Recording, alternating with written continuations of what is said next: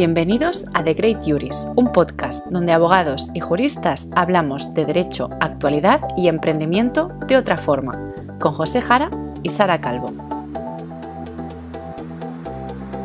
Me da muchísimo placer el café de hoy porque la invitada, que ya la habréis visto eh, en las creatividades, pues, eh, pues es una persona bastante popular en, en Instagram que es una persona que además, eh, bueno, pues para muchos de nosotros es como referente también en cuestiones de la abogacía y, y, a nivel digital. O sea, es decir, es una persona que tiene muchísima eh, presencia en redes. Yo mismo cuando estaba estudiando el máster de abogacía, pues estaba siguiéndola ya y viendo ideas de, de su Instagram, de cómo lo hacía y bueno, yo creo que es un referente para muchos de nosotros y, y bueno, me da muchísimo placer que, que, hoy pueda estar con nosotros, que nos pueda contar un poquito. Hoy además vamos a hablar de un tema muy interesante. bueno, vamos a hacerle muchas preguntas, que algunas las, habéis pasado con muchísimo cariño. Pero bueno, luego también pues vamos a hablar de, de un tema muy interesante que, mm, que, que, bueno, pues que tiene que ver con la, con la, bueno, pues con, con asesorar a los ciudadanos sobre, sobre, sobre la asistencia jurídica eh, gratuita y otras cuestiones. Bueno, ya tenemos por aquí a Marta, entonces le vamos a dar paso, nos voy a hacer esperar mucho más. Gracias a los que se van conectando por aquí. Hola, hola, hola. Y nada, le damos a esperar muchísimo más. Tac, tac, tac, tac. ¿Se me escucha? ¿Se me escucha bien? Hola, hola, ¿qué tal? Hola. ¿Cómo estás? Aplauso de Great Juris. Eh, bienvenida. ¿Qué tal? Eh, no sé si me pongo los auriculares. Yo, la verdad es que me los he puesto, tengo poca batería, seguro que lo hago a medio directo, me los vuelvo, me los quito porque estoy con poca batería, pero yo te escucho perfectamente. Vale, yo lo, lo que tú me digas. Sí, bueno, yo te escucho fenomenal, te escucho fenomenal.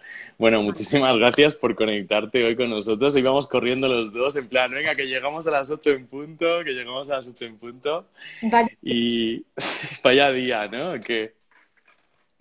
Todo, todo el día corriendo. Pero bueno, Todo el día corriendo, ya. Como todos los compañeros. Bueno, yo siempre empiezo el directo eh, con la cartilla, pero antes de la cartilla hay una cosita que me gustaría enseñarte. A ver qué te parece. A ver, no me asustes. Venga, voy. Voy a ello, voy a ello. Una, dos.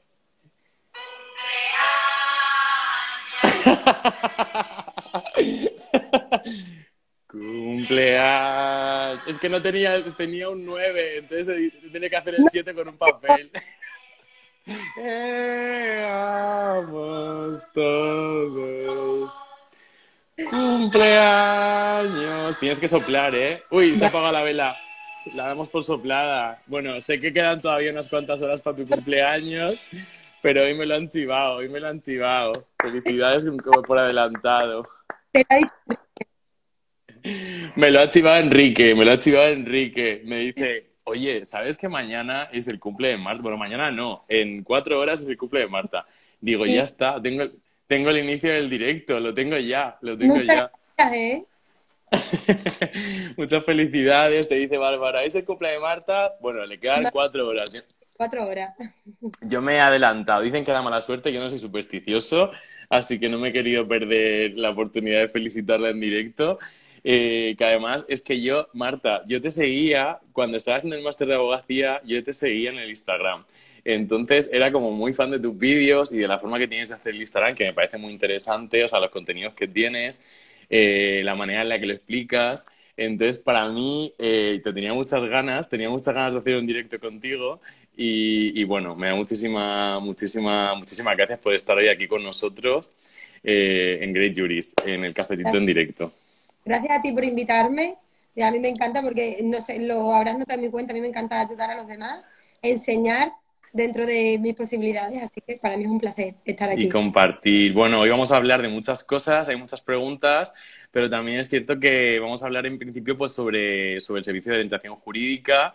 Eh, pero bueno, antes de llegar al tema, yo siempre digo, oye, mm, antes de empezar, pues, oye, la cartilla, ¿no? Que digo yo siempre, para los que nos siguen y no que no nos conocen o no conocen al invitado, que muchos te conocen seguro, ya veo por aquí que tienes muchos fans. Hola Amparo, hola García, hola Yub, ¿qué tal? ¿Cómo estáis?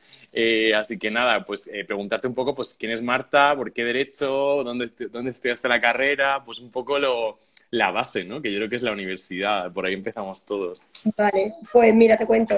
Em, yo estudié Derecho en Cáceres y lo he contado alguna vez, cuando, cuando decidí estudiar Derecho, eh, no fue por vocación ni mucho menos, lo hice, pues bueno, llega al segundo de bachillerato, tienes que elegir, eres una cría de 18 años, ni idea, y un día, yo tengo una hermana melliza, y un día mm, me dice, pues tú no dijiste una vez que querías ser abogada. digo, ah, pues... lo dije, lo dije. Digo, sí, alguna vez lo he dicho, porque yo tengo mucho carácter, entonces soy muy, muy estricta, digamos.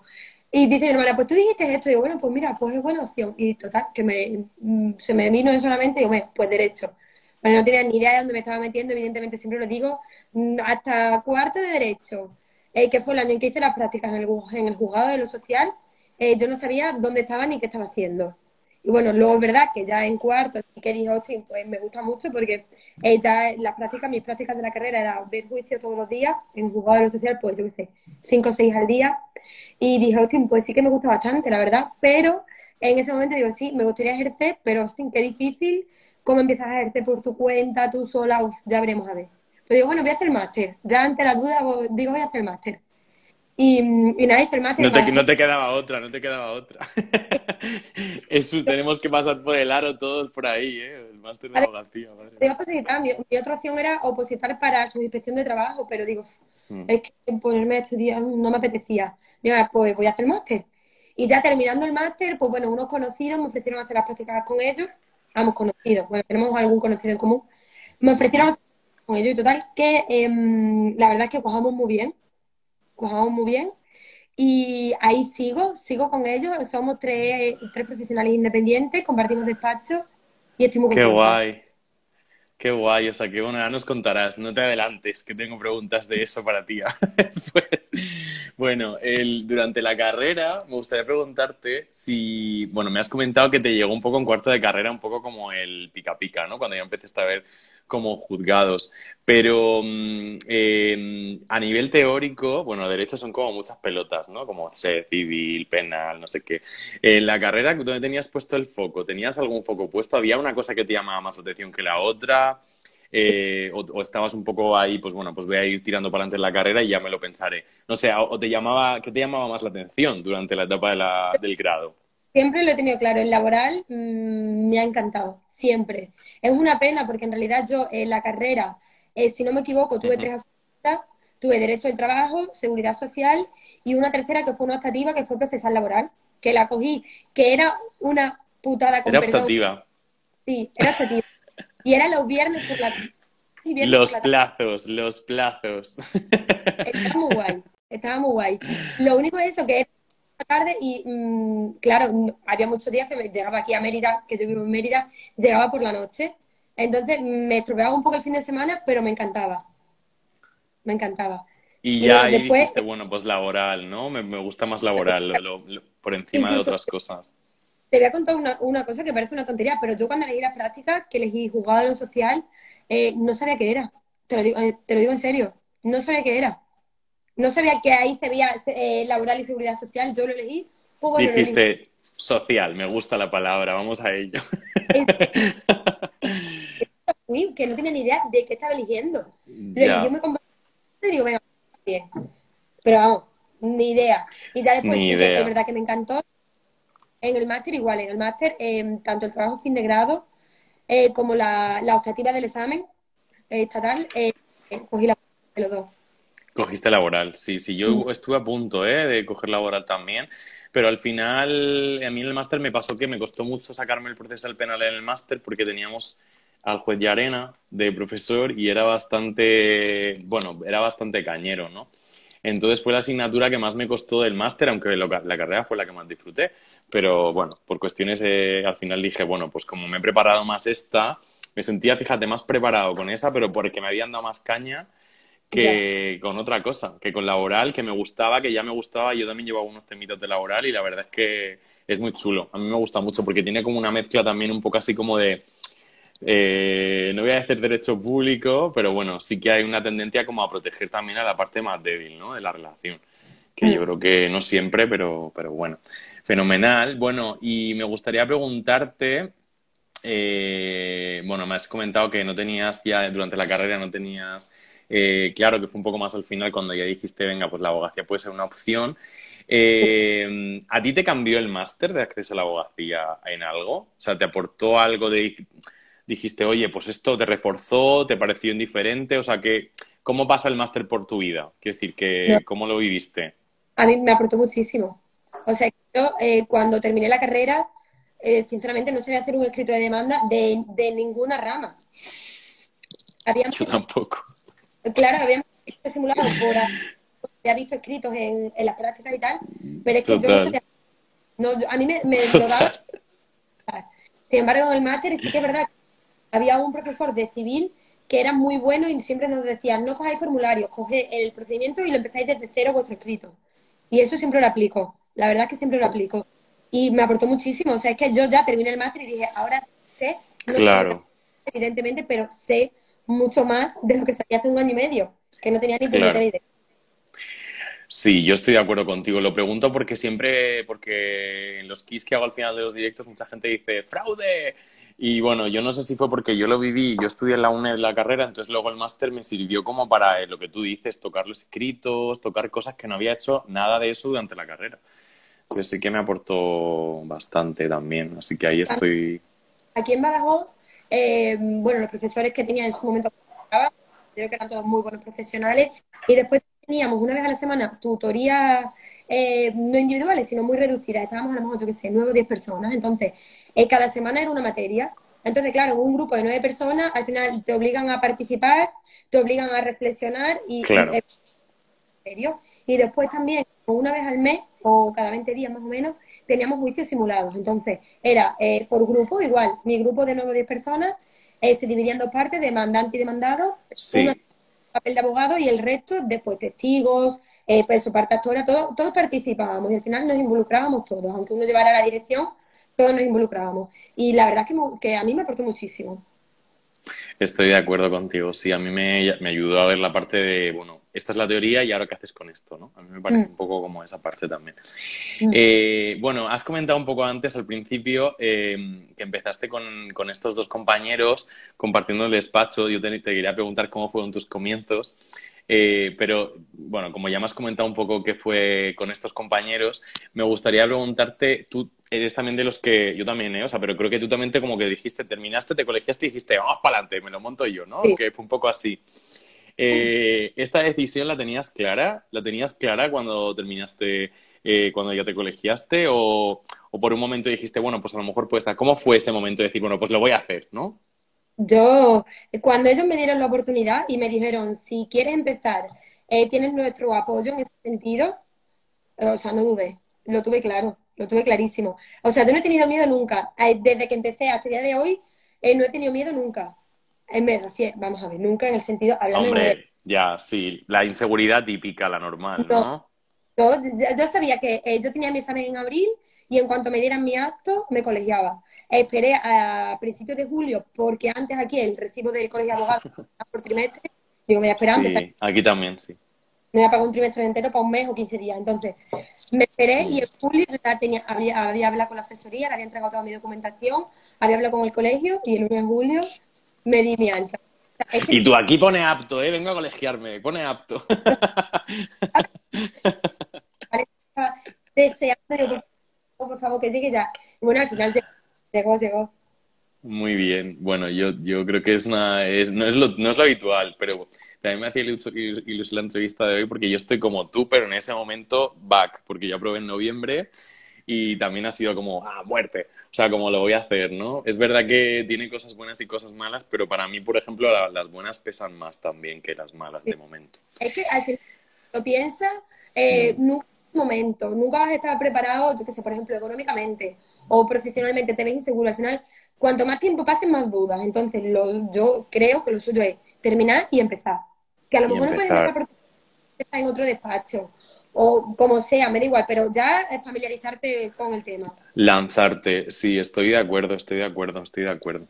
Eh, bueno, eh, se habla mucho últimamente de nueva abogacía. Yo sé que para ti esta palabra tiene un, significado especial porque tienes otro proyecto además eh, en el que hablas de esto, ¿no? De, la nueva abogacía, tienes unos, unos eh, pues unos, eh, como un tipo una botellita muy chula, me gusta un montón.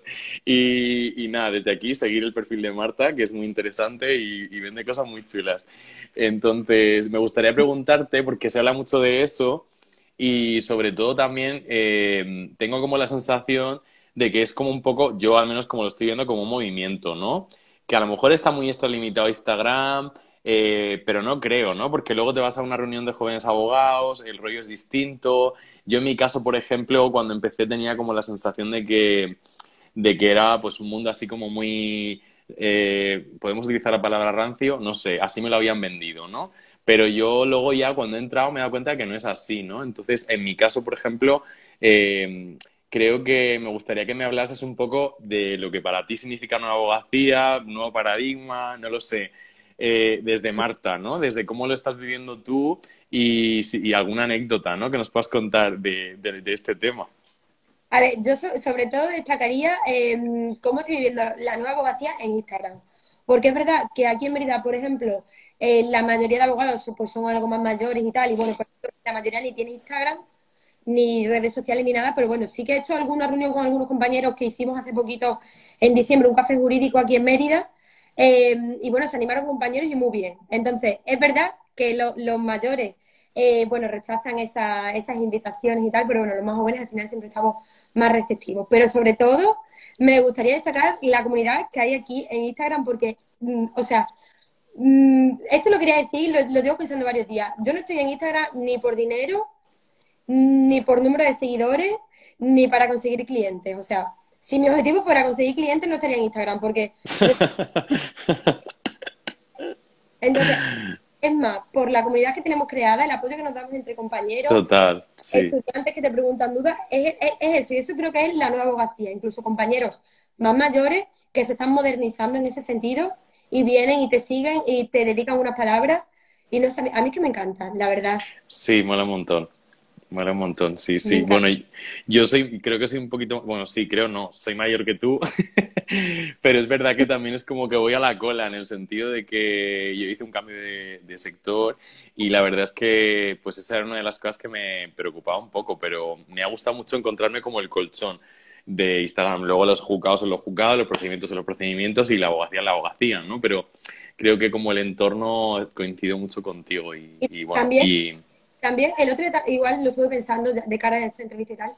Em, algo difícil que yo, por ejemplo, cuando estaba estudiando la carrera y el máster y tal no lo entendía, eh, mis compañeros no son mis rivales, o sea, mis compañeros son compañeros, entonces, pero tanto en sala como en asuntos que llevemos de contrario y tal, como en Instagram. O sea, yo si veo un post, por ejemplo, de algún compañero, de Enrique, no por poner un ejemplo que me gusta, ¿por qué no lo voy a compartir? y si consigues seguidores, compartido, pues estupendo. Ya, total. Y eso me cuesta entenderlo. O sea, yo decía, pero vamos a ver, ¿cómo vas a entrar en sala? Vas a discutir con el contrario y vas a salir como si nada. Y, es complicado. O sea, yo al principio no lo entendía. Y hay clientes que desconfían de ti porque ves que tienes buen rollo con otro compañero. Vamos a ver, ¿por qué no lo voy a tener? Que es mi compañero, no es mi rival. Mi rival es el asunto que él dirige o ella dirige, no es.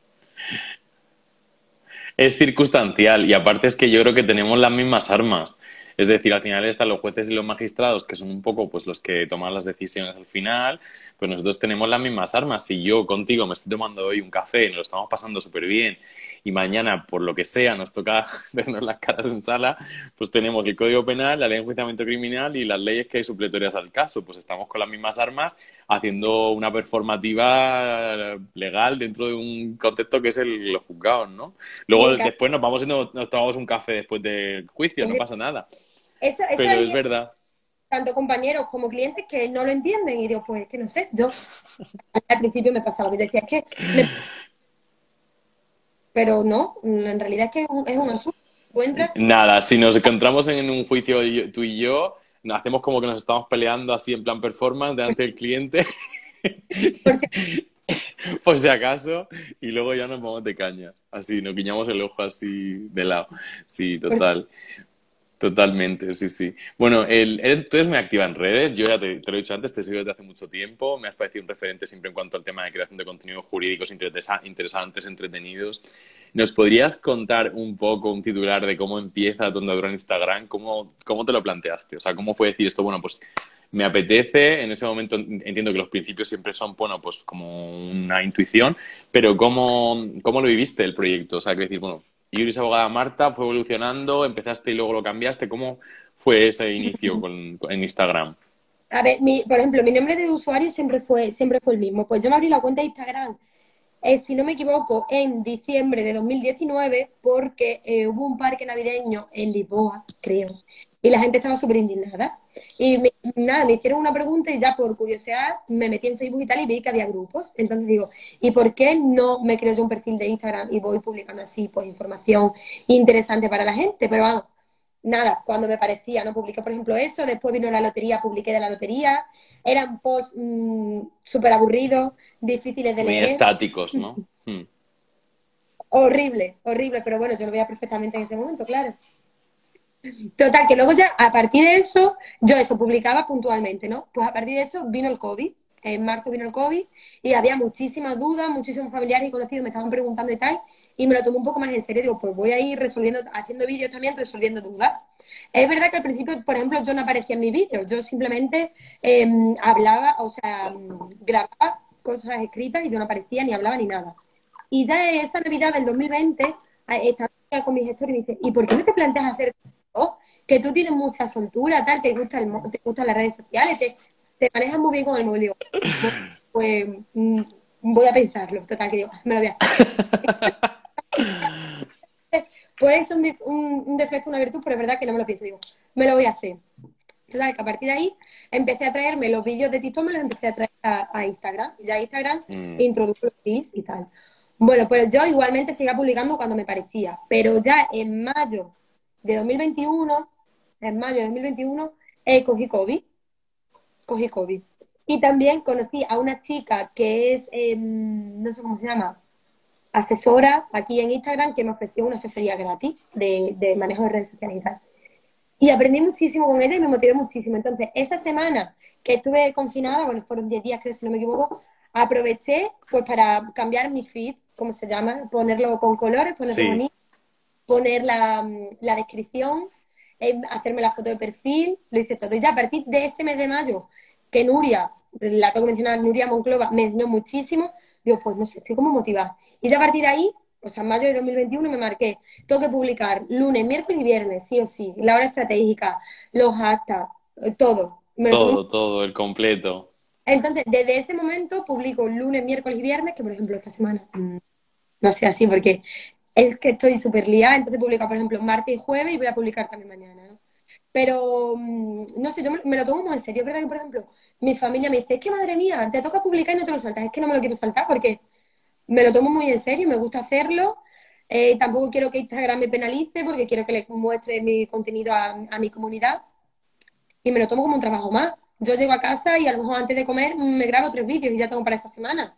Claro. Mucho tiempo, pero bueno, merece la pena. A nosotros nos encanta y a mí me encanta y lo haces muy, muy dinámico y, al final es que yo creo que vamos como a un mundo en el que todo va como en capsulitas muy fáciles, ¿no? Yo lo, estoy viendo también en perfiles de médicos, en perfiles de, eh, que no sé si se habrá conectado hoy, eh, dos magistradas que tuve hace eh, dos semanas en el café y que tienen un perfil súper chulo, que hacen cosas súper dinámicas y yo creo que nos permite pues estar aquí hablando, nos permite compartir, aprender. Cuando ves un pot de un compañero de un tema que a lo mejor no llevas tú, también aprendes, te refresca cosas y eso es como un mundillo que estás ahí adentro, ¿no? Y estás, ah, mira, está por aquí Amparo. Pues, ah, bueno, eh, hablábamos de nueva abogacía, yo tengo que decir nueva judicatura, porque está pasando en todos los sectores y en la, pues, fue un honor para mí, yo me lo pasé pipa. Y aparte, no pone... Yo creo que una de las cosas que tenemos que cambiar el chip es que, que hagamos vídeos con un tono más, más informal no significa que seamos unos profesionales peores que el que va con corbata y está como así todo el rato tieso, ¿no? Que es como la mentalidad que la mayoría de la gente tiene de los abogados. Y yo creo que con los jueces y magistrados, pues probablemente pase y, pase más también, ¿no? Muchísimos vídeos de humor en mi perfil, porque es que mm, la verdad son las los que mejor acogida tienen. Aunque parezca que es que es verdad.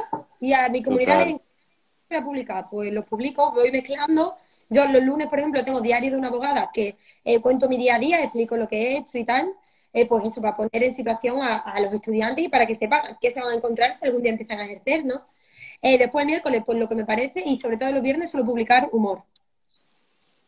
Ella acaba la semana de relax y dice, bueno, algo relajado, ¿no? Mira, dice Amparo, significa que podemos hablar en los dos registros, efectivamente. O sea, es que podemos ser eh, podemos gastar o hacer un reels de broma y tener una, un guiño con un compañero. Voy a hacer referencia también a los, a los posts magníficos de Enrique Sant, que son una maravilla. Enrique, te queremos. Eh, y nos encanta. Y luego, pues evidentemente te das cuenta de que es un profesional como la copa de un pino y que no pasa nada, ¿no? Por hacer humor también y, es importante. Bueno, vamos a ir al tema de hoy, que yo me enrollo, hablamos un montón los dos y, es que, bueno, me encanta, me encanta. Yo me lo paso pipa cada semana, ¿eh? Con el café. Eh, bueno, la marca personal es un tema que hablamos siempre, que sale en todos los directos, eh, que es una cosa fundamental, que nos diferencia de otros profesionales, que nos hace un poco cambiar que el cliente nos vea con unos ojos únicos también, ¿no? Que al final mucha gente como que se esfuerza e intenta ser una persona que no es o actuar de una manera que no es, no sé, yo siempre he pensado que cada uno tenemos que ser como somos y que tenemos que atraer a nuestro público con una estrategia claramente, pero con la marca personal que cada uno ofrece, ¿no?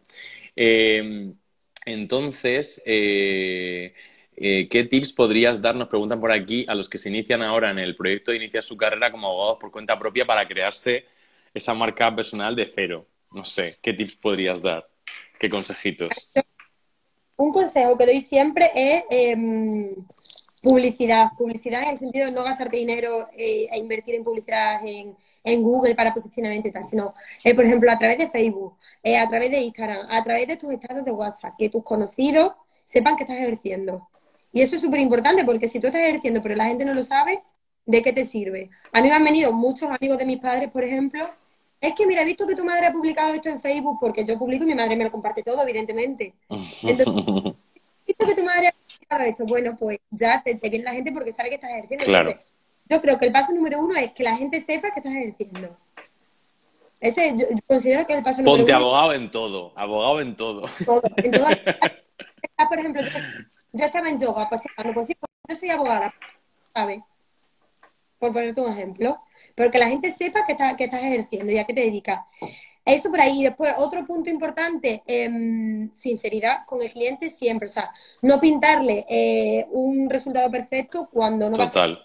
Eso tanto empezando como si llevas 30 años de ejercicio. O sea, sinceridad y transparencia siempre. Yo siempre lo digamos a ver. Yo no te puedo garantizar un resultado. Yo voy a poner los medios porque en eso consiste mi trabajo, evidentemente.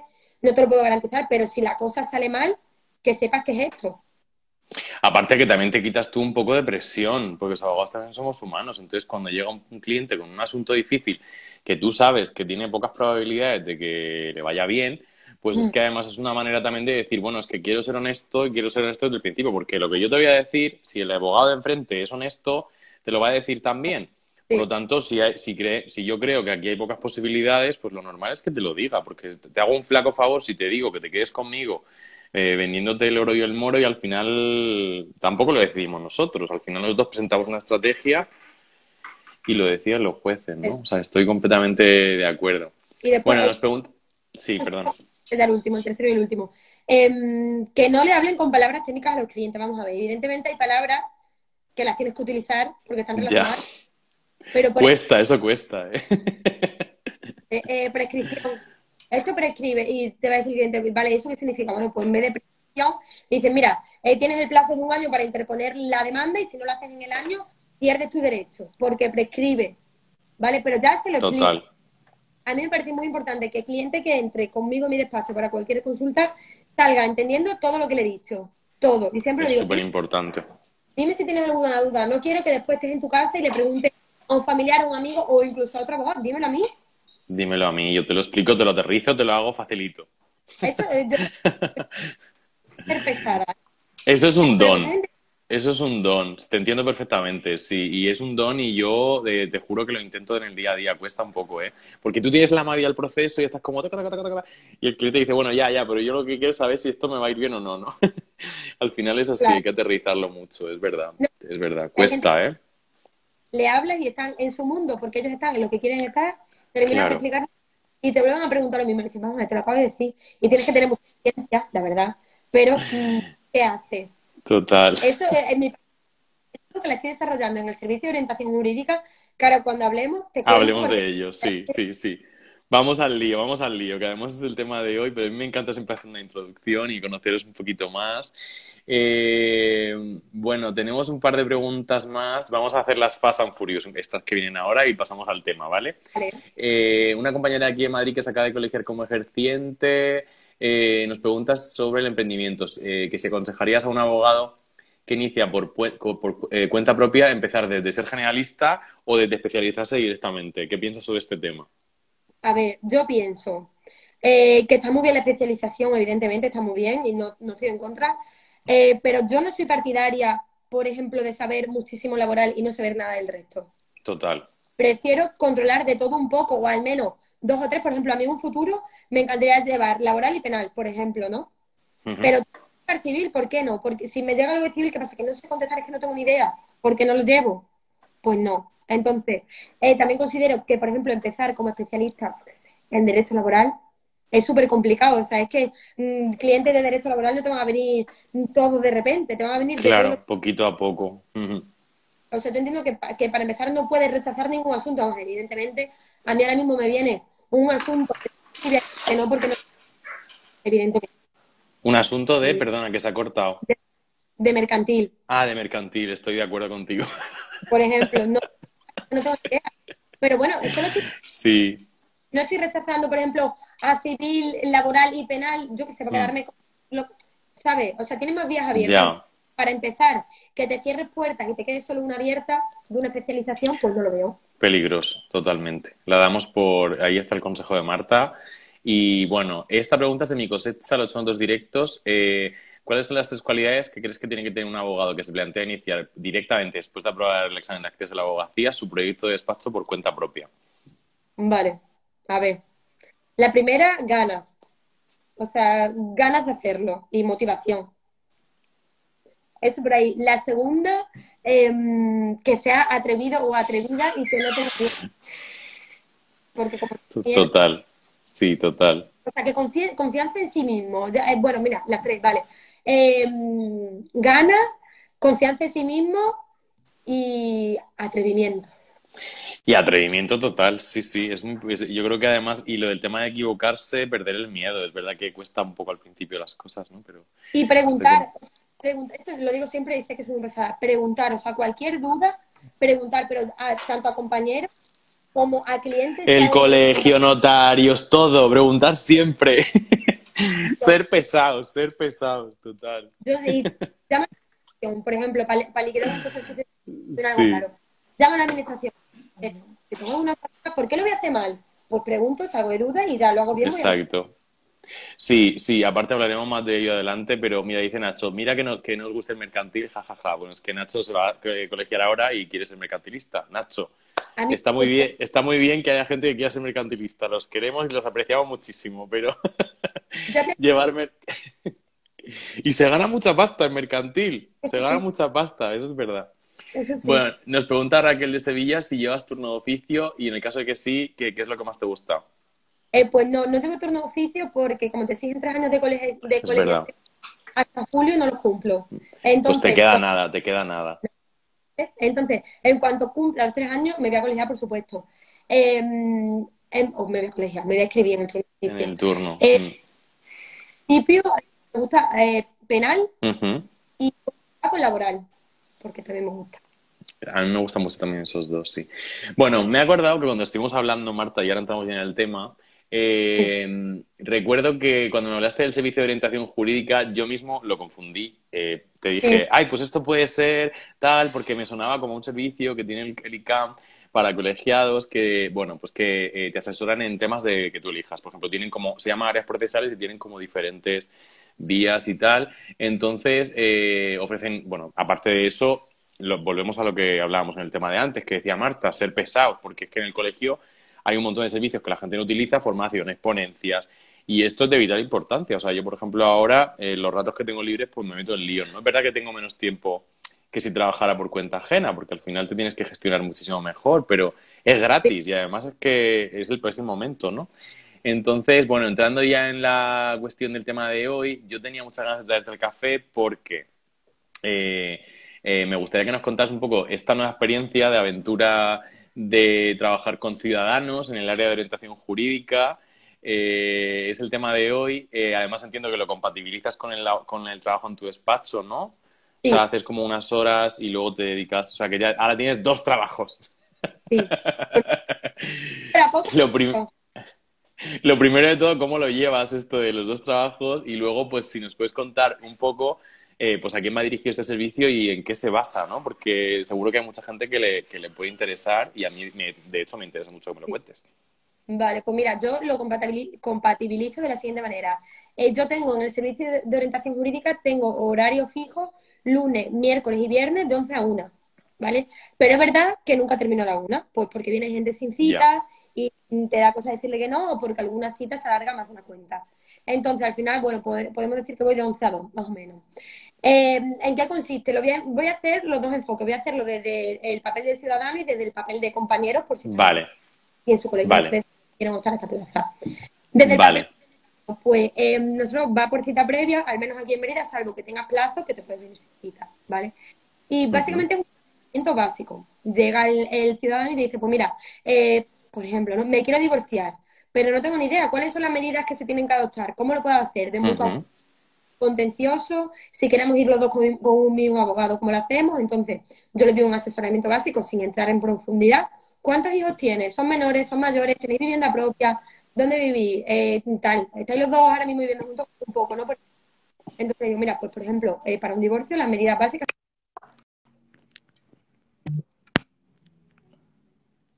¿Me escuchas, Marta?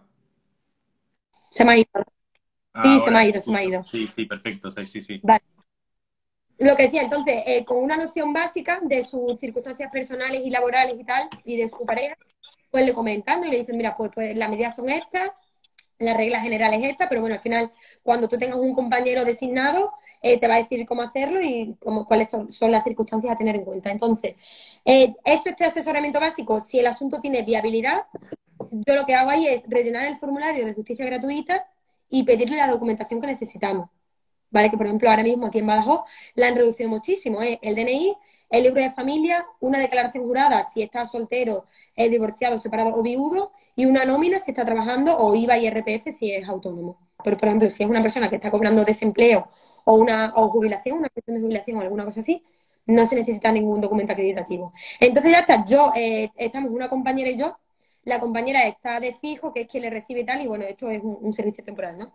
Eh, relleno la solicitud, compruebo la documentación, le ponemos el sello de entrada y eso ya lo mandamos a la Comisión Jurídica Gratuita para que valore sus circunstancias económicas y si le designarán un, abogado eh, temporalmente, provisionalmente, y si cumple los requisitos le darán la justicia gratuita y ya está, ya ese abogado iniciará los trámites. Yo no me mojo ni entro en detalles en cualquier procedimiento, ni le aseguro, ni le garantizo un resultado, porque yo siempre le digo, esto es un asesoramiento básico, entonces yo te digo los puntos básicos que debes tener en cuenta, pero luego ya, cuando se te designe un abogado, ya él, te dirá cómo lo hace y cómo no lo hace. Eso por ahí, mm, el aspecto de ciudadano, que tiene alguna duda o alguna cosa. Yo creo que además eh, una pregunta que tenía aquí es, ¿es un puesto de gestión pública? Es decir, ¿es un servicio que ofrece el colegio? ¿Es un servicio que ofrece la ciudad? ¿Quién ofrece el servicio? Lo ofrece el colegio de abogados. Vale. El colegio de abogados. Entonces, eh, normalmente está, eh, yo no sé allí en vuestro colegio, pero aquí hay una sede del colegio de abogados en los juzgados y hay una, salita donde, donde está el que ofrezca este servicio. Eh, por ejemplo, aquí en Extremadura, que tenemos eh, Colegio de Abogados de Cáceres y de Badajoz, este servicio está en Cáceres, está en Badajoz, está en Mérida y está en Don Benito, o en Villanueva, no lo sé, uno de los dos. Eh, tiene varias sedes. Entonces, en el juzgado de Mérida, eh, la sede del colegio, tienes ese, ese servicio gratuito. Por ejemplo, en Cáceres también lo tienes, entonces simplemente pedir cita y asesorarte. No, no por ir a asesorarte tienes que iniciar alguna acción, simplemente es un asesoramiento básico y bueno, pues al final plantearte si tiene viabilidad o no. Bueno, ya estar un poco informado del tema del que tengas alguna duda. Y respecto a los ciudadanos, ¿tú crees que los ciudadanos están lo suficientemente informados en cuestiones relacionadas con asistencia jurídica gratuita? No. Ni idea, ¿no? No. O sea, incluso hay, hay eh, personas que te dicen, es que fulanito me ha recomendado este servicio que yo no tenía ni idea. Hay gente que no conoce esta figura. Y en realidad yo considero que es súper importante. O sea, tener la oportunidad de, un asesoramiento básico gratuito es importante. Incluso también hay clientes que, mm, clientes, ciudadanos, que confunden el turno de oficio con justicia gratuita. Yo se, lo explico muchas veces. Se lo, lo, tienes que explicar, pero digo, claro, si a ti te diciendo un profesional inicia las acciones y después te deniegan la justicia gratuita, tú tienes que pagar su honorario. Y también es importante que lo, que lo sepan, porque si no, luego, claro, te encuentras con que no te lo quieren pagar porque Aquí no está la factura, claro. Claro, entonces tú avisas, yo siempre aviso, incluso eh, mis compañeros que están en el turno también lo avisan. Y yo siempre lo recomiendo a los compañeros avisar. Eh, yo estoy designado por el turno de oficio, pero si no cumple los requisitos de justicia gratuita, me tienes que pagar mis honorarios para que lo tengas en cuenta y lo valoren, porque si te pasas del límite económico, ¿para qué vas a perder el tiempo? El otro día me pasó, vino una persona que tenía un procedimiento que quería iniciar y tal, y ya cuando le pregunto los ingresos, mm, multiplicaba el mínimo. Y digo, pues, no pierdas el tiempo. Los baremos son bastante estrechos. Eh, si quiero recordar, corrígeme si me equivoco, creo, creo que son 13.000 y pico, casi 14.000 cuando eres una persona sola, ¿no? Sí si son dos, creo que, bueno, cuéntalo tú, que seguro que los... Unos 15.000. 15.000. y luego eran menos de 20.000 si eran tres o más, creo, ¿no? Creo, sí, entre, creo que 18 y 19, si son tres o más. Sí. ¿A ti, te... Dime, dime. ¿A ti te parecen justos estos límites? Sí. Vale. Sinceramente, sí. ¿En todas las comunidades autónomas piensas que es justo este límite o en otras a lo mejor no tanto? Se debería tener un balance autonómico y otro, eh, no sé, ¿eh? porque este, estoy pensando, esta pregunta no, no, nos la han hecho en la parrilla, porque yo estaba pensando que mm, mil euros de salario en Madrid, pues a lo mejor es distinto a mil euros de salario en, me lo voy a inventar, ¿vale? Pues yo qué sé, en Sevilla, ¿no? Que a lo mejor Sevilla no es tan caro la vida. Pues aquí, sí, aquí se vive con, con, con menos, claro. Eh, bueno, mm, quizás el límite debería ser autonómico, bueno, lo que pasa que yo sí, sí que veo bien el límite porque al final es lo que te viene gente desempleada que cobran subsidios, que cobran eh, una prestación por desempleo y eh, creo también, mm, sin que se me malinterprete, que con el teniendo el derecho de justicia gratuita se aprovechan de la situación y a veces inician procedimientos absurdos e innecesarios. Ya. Entonces, bueno, también está la posibilidad del abogado de decir esto es inviable, ¿no? Claro, claro. Yo, yo cuando veo que no, digo, eh, no, pero por ejemplo, que quieran modificar una medida, sobre todo en civil, ¿no? Es lo, que más pasa. Una, una modificación de medidas de un divorcio y tal, que a, que a lo mejor es un mero capricho. Yo, claro, le hago la solicitud porque, bueno, mm, claro, y luego perdemos tiempo y simplemente porque saben que tienen justicia gratuita porque están cobrando un subsidio, nos hacen perder tiempo a todos. Sin que se me mal... Lo siento, tengo que decirlo, yo soy muy sincera. No, y aparte, lo, que me estaba viniendo a la cabeza es que tienes, estás cogiendo un montón de conocimientos para cuando llegues al turno vas a estar muy ready, ¿no? Que en realidad. Sí, yo creo que sí. Que eso está muy guay. Tienes que hacer ahí un Reels bueno de este tema y compartir con nosotros. Me está viniendo súper bien, ya no solo el trato con el cliente, lo que digo que eh, estoy siendo, pues quizás más estricta de mis límites están aquí, porque yo aquí estoy trabajando y hasta aquí. Claro. Incluso te piden el teléfono y dices, es que no te lo puedo dar porque si quieres algo llamas al, al, colegio, ¿sabes? Claro. Yo decir que no, ¿eh? Me cuesta mucho. Hay una pregunta de eso ahora, no te me adelantes. es broma, es broma, no te quería cortar. Pero bueno, mm, nos pregunta Mabel, que es procuradora, que si crees que los ciudadanos están lo suficiente... Ah, esto te lo pregunto ya, perdón. Eh, vale, una pregunta de peritos calitáficos. ¿Se hacen muchas asesorías desde el Servicio de Orientación Jurídica? ¿Qué, claro, bueno, qué tipo de asesoría? Supongo que porque no, entendía el tipo de servicio, pero es lo que comentabas es específicamente para el tema de, orientación jurídica, pero hay mucho tráfico de gente, nos has contado que acaban más tarde de lo normal porque hay mucho volumen, ¿no? Mira, te voy a decir cuántas citas tengo al día, que además tengo aquí el papel del otro día. Tengo, eh, yo empiezo a las 11, ¿no? Entonces tengo uno de 11 a 11 y 20, uno, de 11 y 20 a 11 y 42, de 11 Como el 40... médico, pam, pam, pam. Sí, sí, todo seguido. Y 20 minutos que en realidad es poco. Hay mm, Ya. consulta que tiene tiempo. 12, 12 y 24, 12 y 20, 12 y 45, 6, 7. Mi última cita es de 1 a 1 y 20. 7. Tengo 7. Pero después tú cuentas con que te vengan mínimo un par de personas más que no tienen cita y tienen que Ya. parar el plazo, por ejemplo. Y te lías la mañana al final. Sí. Claro. Eh, bueno, es un servicio donde estás en contacto con muchas personas que acuden a servicios de, de orientación público. Eh, te han- me preguntan, ¿te han tratado alguna vez como una funcionaria? ¿Cuál es tu experiencia con la atención al ciudadano? ¿Qué has aprendido de esta experiencia? Nos pregunta Isabel de Madrid. Pues mira, si te digo la verdad, tengo que destacar eh, que me respetan mucho, ¿eh? Que me respetan muchísimo. O sea, yo no me he encontrado ninguna falta de respeto ni ningún mal modo hacia mí, nada. Me respetan mucho y la verdad es que te ven ahí como, sí, la abogada, la abogada, pues no sé, te, te respetan, la verdad. Entonces, no lo sé, a lo mejor de aquí a que termine, te digo, mira, pues me he encontrado esta mala experiencia, pero de momento, Como una metralleta. No, es broma, es broma. de, no, no, de verdad, sea, Claro, también están solicitando un servicio de, de justicia gratuita, entonces es normal también que se que estén abiertos de orejas y ojos y que al final es- tengo que destacar el buen trato. Después, eh, una cosa negativa, pues que viene gente que habla muchísimo y que viene a desahogarse, te toma un poco como su psicóloga, te cuenta su vida en verso y la tienes que escuchar, pero bueno, ya está, estoy ahí para eso. Bueno, eh, nos preguntan qué horarios son los que dan servicio. ¿Son los que estás tú o hay otros horarios aparte de ese día? No, eh, a ver, normalmente lo que digo, mi compañera que está allí de fija, que no es temporal porque esto es una beca temporal, que ahora lo cuento, eh, mi compañera está todos los días de 10 a 1 activa, más o menos, ¿no? Entonces viene gente y si tienen, por ejemplo, tengo una duda, pues mira, te doy cita para mañana, pero ella no resuelve ninguna cuestión jurídica. Es simplemente papeleo, por así decirlo. O que yo tengo un Vale. expediente y me voy a aportar el libro de familia, pues pueden venir cualquier día, aunque no esté yo, y ella le aporta el expediente. Pero lo que es asesoramiento jurídico son los lunes, miércoles y viernes. Vale, que es el día que estás tú. Eh, bueno, hace unos cuantos directos nos contaba Belén García, que es la secretaria general del primer sindicato de abogados de España, que están organizando ahora un montón de proyectos relacionados con el tema de los honorarios bajos del turno de oficio para los abogados, la suspensión de juicios por incapacidad temporal, eh, incluso para personas que tienen condiciones de salud, ¿no? Hablo de letrados, el maltrato de los funcionarios que a veces eh, algunos abogados se quejan, eh, nos quejamos del trato que nos dan en tribunales. Es un tema un poco peliagudo, pero como hablábamos todo el rato de un servicio público, tu experiencia nos cuentas que es, que es buena de momento, eh, el ciudadano es un cliente un poco especial también. Eh, me gustaría preguntarte qué piensas tú respecto de estas quejas del letrado respecto a honorarios del turno, trato de funcionarios, defensa de la abogacía en general. ¿Eres una persona combativa? ¿Te ha cambiado la opinión desde que empezaste la andadura de ejercer con respecto a este tipo de, tipo de asuntos? Mm, sí. A ver, pienso en general, ¿vale? Por hablar así un poco en general.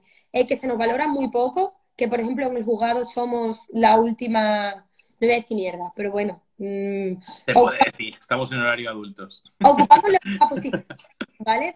Ocupamos la posición, porque yo, por ejemplo, respeto perfectamente la huelga que están haciendo, haciendo los letrados de la Administración de Justicia, la respeto. Pero si yo tengo un señalamiento, avísame, no me jodas a mí que yo no tengo culpa ninguna de tu huelga. Por ejemplo, por ponerte un ejemplo. Porque yo me, me pongo a imaginar, si fuéramos nosotros los que hiciéramos huelga y no voy a asistir a un detenido, ¿qué es lo que pasa? ¿Qué culpa tiene esa persona? Pues asumimos, asumiríamos las consecuencias, claramente. Claro, entonces, eh, yo estoy a favor de todo lo que sea eh, mejorar nuestras circunstancias. Estoy súper a favor, es lo que digo. Yo no estoy en el turno, pero por ejemplo, ver que mis compañeros tardan seis meses, siete meses en cobrar un servicio que han prestado eh, en su momento y perfect- Están a, están a siete meses ahora en, tu, en el colegio, perfectamente, ¿sí? perfectamente. Entonces, Olin, pues fastidia. Y eso es que te desmotiva. Al final yo sí me voy a meter en el turno por, por lo digo, porque me gusta muchísimo el ejercicio y porque quiero hacerlo, pero no por móvil económico. Es que si no, no lo haría. Ya. Merece la pena. Sale siempre ese, ese tema, ¿no? Eh, bueno, nos comentabas antes el tema de lo de tu compañera que ibas a hacer una aclaración. Te he cortado, perdóname, que, que no sé si te acuerdas de lo que ibas a decir. No. Estábamos hablando de... Vale, bueno. Eh, bueno, como veo que has llevado asuntos de penal, esta pregunta es de mi cosecha. ¿Cómo es tu relación abogada-policía? ¿Ha cambiado tu percepción con estos funcionarios desde que ejerces como abogada? Pues mira, ha cambiado para mal. Porque, no sé, mm, por lo menos aquí en eh, no, no sé, te tratan como, no voy a decir mal, ¿no? Pero no sé, que podríamos tener una relación más cordial de simplemente vengo a asistir a un detenido, dame más detalles, simplemente déjame ver el atestado para yo poder decidir si declaro o no. Y no, es como mm, un poco manteniendo la distancia. No, entonces, que si yo voy a asistir a, una persona detenida y me comentan por encima, sí, una violencia de género, unas amenazas, ¿vale? Pero cuéntame más, enséñame el atestado. Eh, no, pues ellos ya directamente, eh, me lo he encontrado en muchas ocasiones, que te tienen redactada la diligencia en la que pone, eh, tal persona manifiesta que no quiere prestar declaración, para que pasemos los dos, lo firmemos y punto. Pues no me parece. No me parece. Por lo menos dame la opción de que yo elija si quiero que declare, que normalmente no se declara, evidentemente. Pero si yo quiero elegirlo y decidir, ¿qué pasa? ¿No lo puedo hacer? Es lo que te digo, no es que nos traten mal, pero sí que creo que no, no nos tratan tan bien como deberían. O por lo menos... Vicios del sistema, ¿no? Dime. Como vicios del sistema al final. Bueno, pues como va a decir que no, pues lo hago ya, ¿no?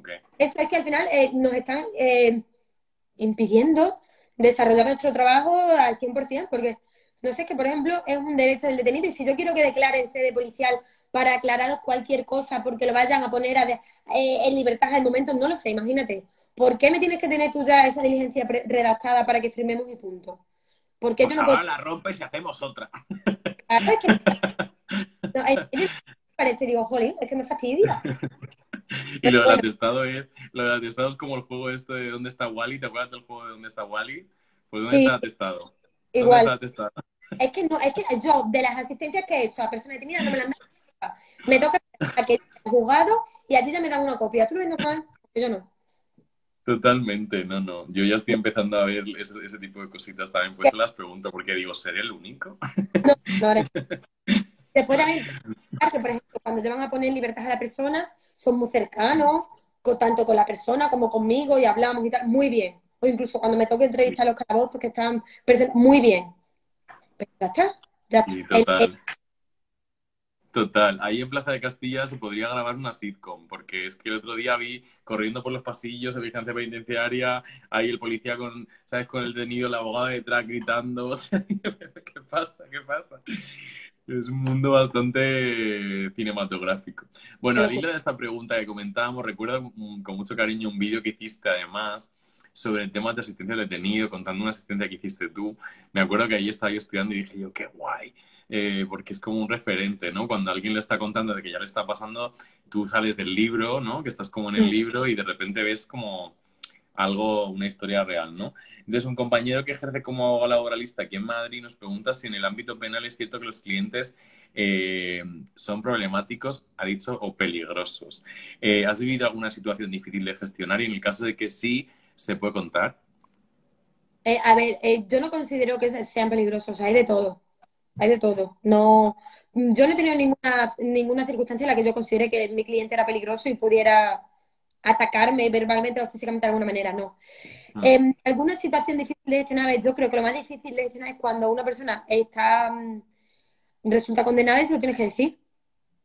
Porque, bueno, cuando es una, por ejemplo, un civil o un laboral, bueno, tiene otra, puede tener otra, otro impacto sobre la persona, pero cuando le dices, por ejemplo, que le condenan a dos años y X meses de prisión, pues es más, eh, siempre están advertidos, por supuesto, lo que digo, siempre sinceridad y transparencia. Y están advertidos, pero fácil no es. Es culpa del fiscal. es, broma, es broma. No, es que nunca tengo la culpa. Ya, ya, total, total, sí, sí, sí. Pero es que eso no es mi culpa, pero si es que no fue nada, mm, perdona, pero no. Entonces, eh, el transmitirle eso al cliente y después tener que comunicar una sentencia condenatoria y después que, por ejemplo, solicite la suspensión de la pena y te la denieguen. Regular, regular. Ya, ya, ya, ya. Ya está. Sí, sí, es cierto. Yo, yo era de las cosas que cuando empecé a ver juicios, empecé a ver penal y tal, era la parte más dura, yo creo. Penal tiene un componente también que, bueno, lo que hablaba con Bárbara cuando le hice la entrevista a ella, que ella hace solo penal, que era como, bueno, pues al final es que no te estás jugando 5.000 euros, te estás jugando pues dos años de tu vida a lo mejor, ¿no? O dos años y medio. Sí, es complicado. bueno, pues, es otra cosa. Bueno, ya estamos llegando al final, de la entrevista, pero mm, esta pregunta también la hago de vez en cuando y me gusta mucho. La pandemia lo puso todo patas arriba, tú estabas ya ejerciendo cuando estábamos en plena pandemia. Sí. ¿Qué, inicio, no? me refiero. De repente ahí en una situación como eh, bueno, para todo el mundo ha sido un impacto, para todo el mundo ha tenido un impacto la pandemia de alguna manera, ¿no? Pero incluso hay gente que dice que la ha venido fenomenal. Eh, ¿Cómo lo viviste tú esos meses? A ver, fue, mm, sinceramente, mm, prácticamente eh, todas las horas del día trabajando. Porque mm, yo no desconectaba, me costó muchísimo.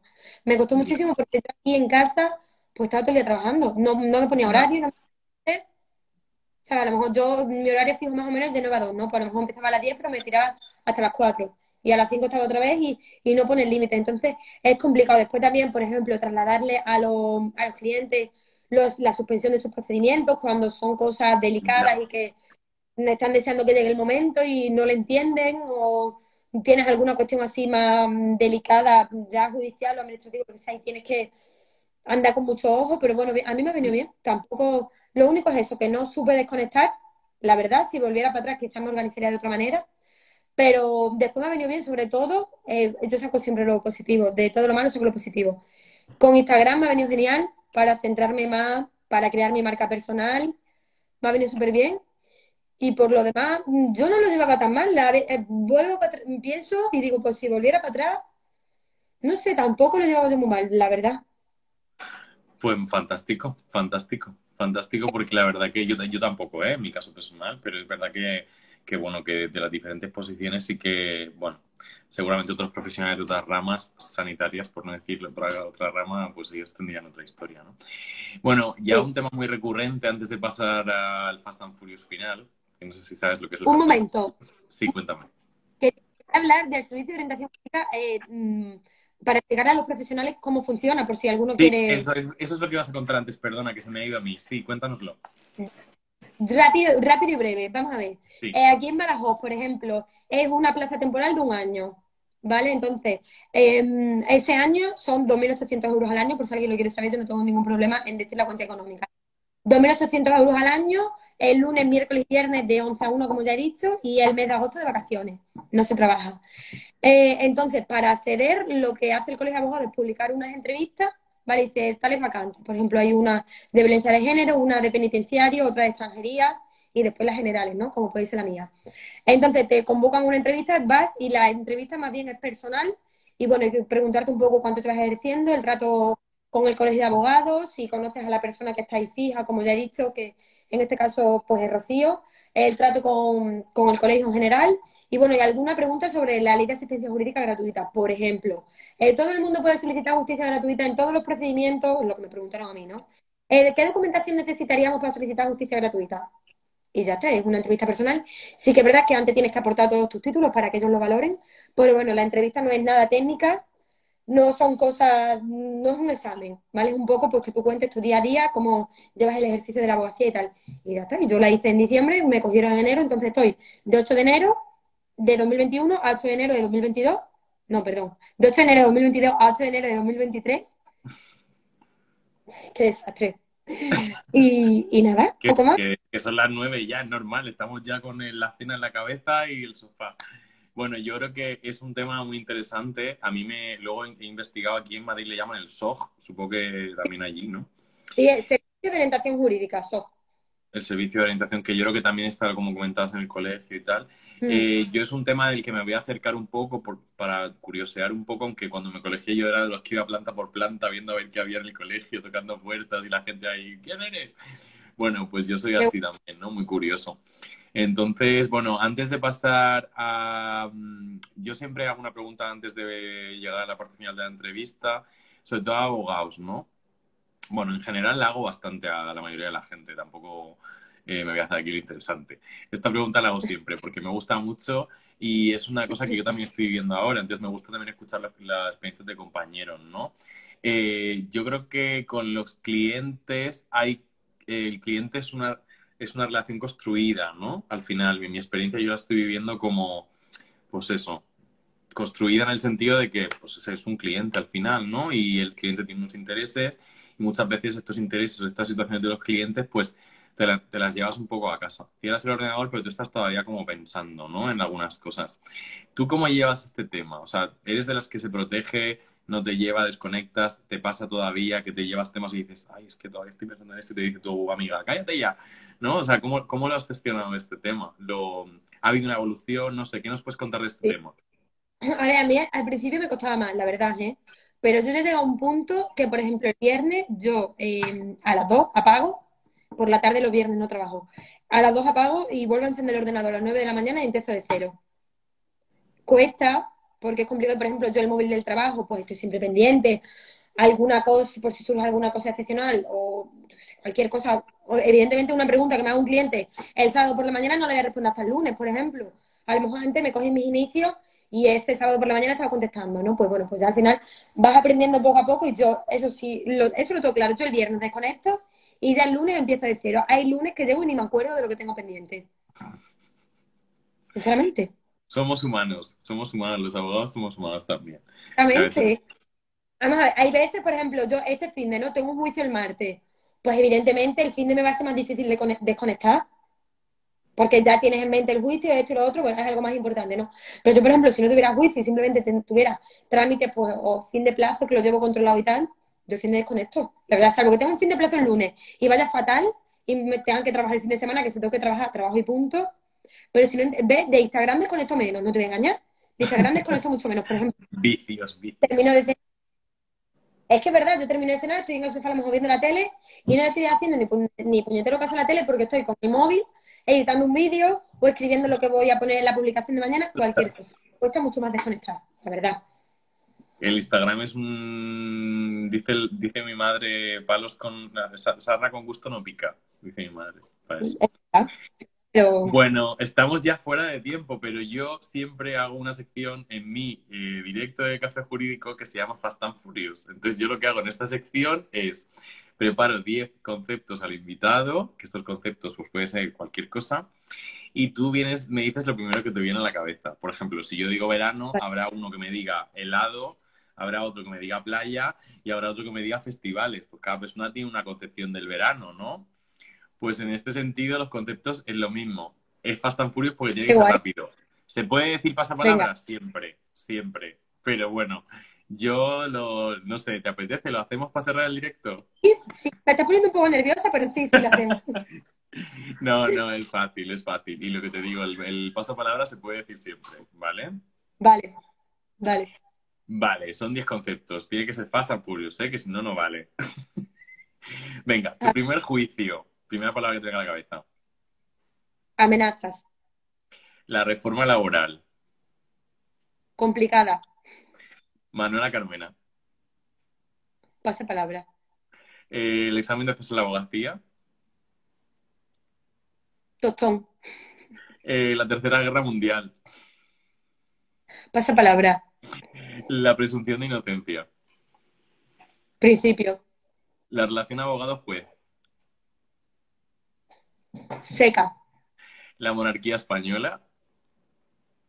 Pasa palabra. Conciliación laboral en la abogacía. Conciliación familiar, perdón, familiar. Difícil. Yolanda Díaz. Pasa palabra. Bueno, bueno. Aplauso igual, ¿eh?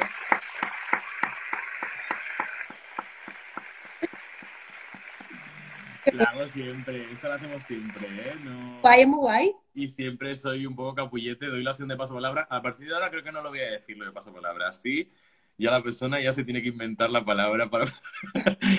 no, ha sido un placer. Siempre me gusta cerrar con un statement porque además muchas de las personas que entrevisto y, que entre... y, las charlas de aquí del café jurídico hemos pasado por procesos muy similares, la carrera de derecho muy vocacional y siempre me gusta hacer una pregunta eh, un poco personal antes de cerrar el directo y es... Marta, 27 años, que cumples dentro de mm, dos horas y eh, 50 minutos, ¿vale? Sí. Eh, ¿Qué le diría a Marta de, los 27, de, con todos los proyectos que llevas, del despacho, de ejerciendo como abogada, a la Marta de primero de carrera, primero de carrera, primer día de clase, carpeta en mano, con pegatinas de la Superpop ahí en la carpeta. ¿Qué le dirías a esa Marta? Pues le diría, eh, y esto lo digo siempre, yo le, le, aconsejaría que estudiara para aprender y no para aprobar exámenes, porque eso al final es un error que cometemos todos. Yo también lo he cometido y me parece una pérdida de tiempo. Entonces, ya que está ahí, ya que tienes que estudiarlo, apréndelo, memorízalo y quédatelo en tu mente, no lo borres cuando pase el examen. Eso es lo que le diría. Chicos, este es un consejo de oro. Cogerlo por banda porque este os va a servir para luego cuando tengáis que trabajar. Así que yo por mi parte eh, le estoy aquí dando al aplauso a ver si me deja ahora. Estamos buenísima de tiempo, estamos buenísima de tiempo. Ya me lo dijiste, José. Me encanta hablar y a mí también, pues se nos ha ido el tiempo. Mucho. Aparte ya con, Bueno. con cumpleaños a la vuelta de la esquina. Muchísimas gracias, Marta, por compartir todo lo que has compartido hoy. Yo he aprendido un montón del servicio de orientación, de tu trayectoria, de tus consejos. Aprendo cada directo y se lo digo, digo, yo no lo hago, yo los cafés los hago por egoísmo, porque yo aprendo un montón. Luego ya, evidentemente, los demás que lo vean también van a aprender, pero yo aprendo de cada directo con vosotros. Me lo paso muy, muy bien. Y nada, siempre pido permiso porque yo el directo, cuando termino el directo, lo, siempre me gusta ponerlo en el feed para que si una persona que hoy no se ha podido conectar lo quiera ver mañana, pues que se conecte mañana y lo vea y Sí. siempre pido permiso a los invitados. Sí, sin problema. porque Es renunciable, ya lo sabemos todos por ley. Pero- bueno, muchísimas gracias eh, por compartir, por, por todo. O sea, ha sido un placer contar contigo hoy. Tenía muchas ganas de esta entrevista. Muchas gracias a ti por invitarme, por este ratito y porque siempre me dedicas palabras bonitas. Así que muchas gracias. Siempre lo hago porque, ya te digo, eh, para mí fuiste un referente total durante el máster y lo sigues siendo y espero que nos podamos tomar un café eh, de verdad. Si vienes por Madrid, aquí tienes un, tienes un compañero, tienes un amigo para lo que necesites. Me encantaría y si voy os aviso a todos los de Instagram haría un grupo para porque verdad no Este puedo- verano, este verano, una escapadita. Venga, va. me encantaría tenemos que Lo verlo organizamos, lo organizamos. Muchísimas gracias. Bueno, Bueno. antes de cerrar, antes de cerrar el directo, si me dejas, Marta, hacer una pequeña cuña publicitaria de Red Juris, estamos en YouTube. O sea, los que no tengáis Instagram, no tenéis excusa ya.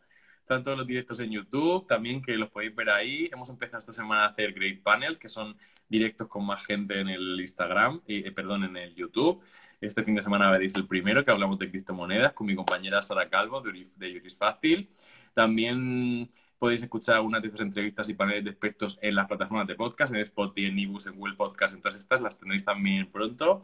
Y nada, Marta, sin más, muchísimas gracias por compartir, por las por todo lo que nos has compartido hoy, por resolver las dudas. Gracias a los que se han conectado, ha sido un placer también eh, or- organizar ese popurrí de preguntas que me habéis enviado para Marta. Espero que las hayamos respondido. Y nada, que para los que no os habéis conectado hoy, pues ya sabéis que podéis ver el directo la semana que viene o cuando queráis, que estará por ahí pululando. Muchísimas gracias, Marta, ha sido un placer. bueno pues muchas gracias José hablamos Un beso enorme. Un Feliz besito. cumple eh, en dos horas, ¿eh? muchas gracias Muchísimas gracias. Un abrazo, un saludo a todos. Chao. Chao, chao. chao. Y recuerda, si te gusta lo que hacemos, visita nuestra web de Icons y síguenos en redes sociales para poder decir con nosotros We are making Yuris great again.